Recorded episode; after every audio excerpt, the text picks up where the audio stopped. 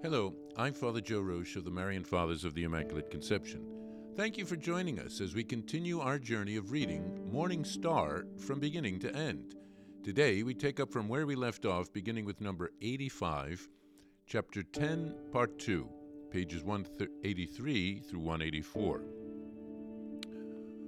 What a deep sorrow she must have felt upon hearing the verdict condemning Jesus to death on a cross. What sorrow must have filled the mother's soul when she saw her son led through the streets of Jerusalem, a blood covered, haggard figure, swollen from injuries, with his face covered in spit and bedewed with blood, drawn by the pricks of the thorns, and furthermore, forced to carry the cross upon which he was to suffer and die. What compassion she must have felt as, exhausted, Christ fell on the weight under the weight of the cross and fainted from pain and exertion. And what unimaginable agony must have stabbed Mary when she heard the sound of hammers nailing Christ to the cross on Calvary.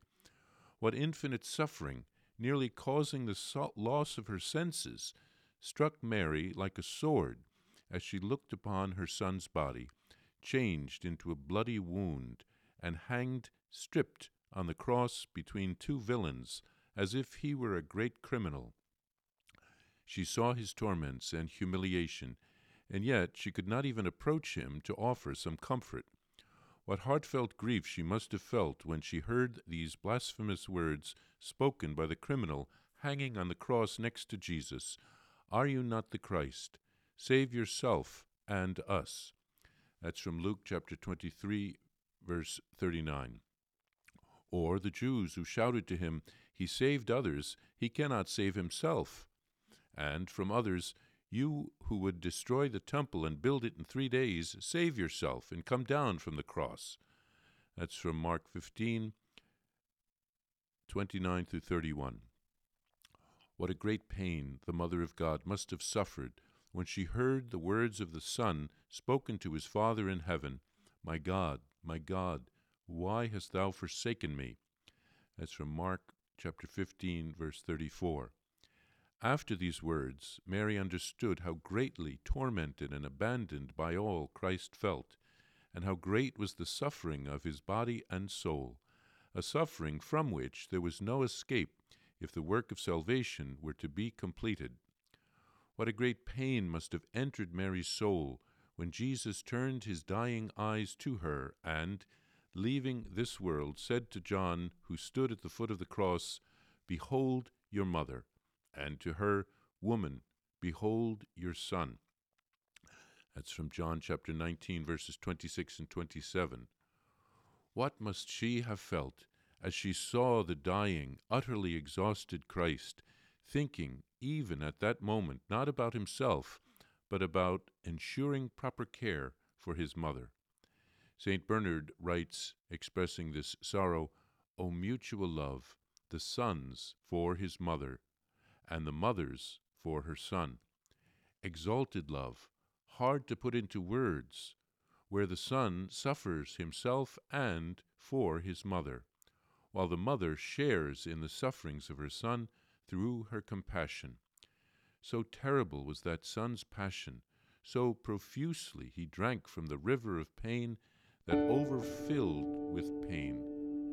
He spilled it over into his mother's heart so that she could share it with him. That's his sermon on Stabat Mater. Venerable Casimir here continues to refer to, uh, to reflect on Mary's sorrows and her offering of herself to God at the foot of her son's cross. He also contemplates the way of the cross, Mary seeing her son suffering as he carried the cross for us. And then the horrible clanging of the hammer on the nails as Jesus' flesh is pierced. A spiritual sword truly must have pierced her heart at that moment. It must have been hard for Mary to look up and behold the Son hanging on the cross, a bloody, living corpse. The insults of the thief on the uh, on the other cross must have pierced her soul the injustice. Jesus didn't deserve that punishment, but Mary held her tongue in sorrow.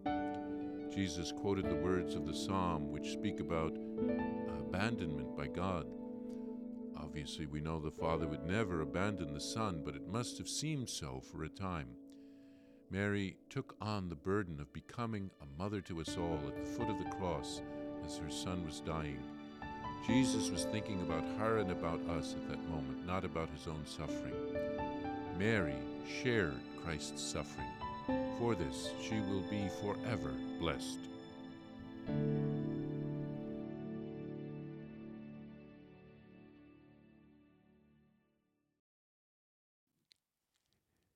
If you would like to receive a Venerable Servant of God, Casimir Wyszyński prayer card, visit shopmercy.org.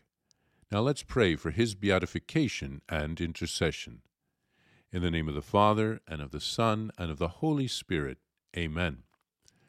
O God, joy of the saints, make us glad by raising to the honors of the altar your faithful servant Casimir, and grant us the zeal to imitate him on our way to holiness. Amen.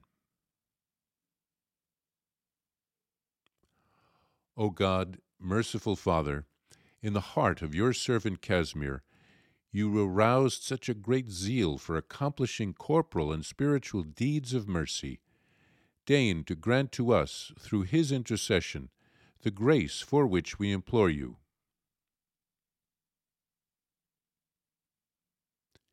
Amen. Our Father, who art in heaven, hallowed be thy name. Thy kingdom come, thy will be done, on earth as it is in heaven. Give us this day our daily bread, and forgive us our trespasses, as we forgive those who trespass against us. And lead us not into temptation, but deliver us from evil. Amen. Hail Mary, full of grace, the Lord is with thee. Blessed art thou among women and blessed is the fruit of thy womb, Jesus. Holy Mary, Mother of God, pray for us sinners, now and at the hour of our death. Amen. Glory be to the Father, and to the Son, and to the Holy Spirit, as it was in the beginning, is now, and ever shall be, world without end. Amen. It is recommended that this prayer, recited for a particular intention, be complemented by confession and Holy Communion. Please send news about any cure or other graces received from God through the intercession of Father Casimir Wyszyński, requests for biographies and prayers, as well as any other correspondence to the following address.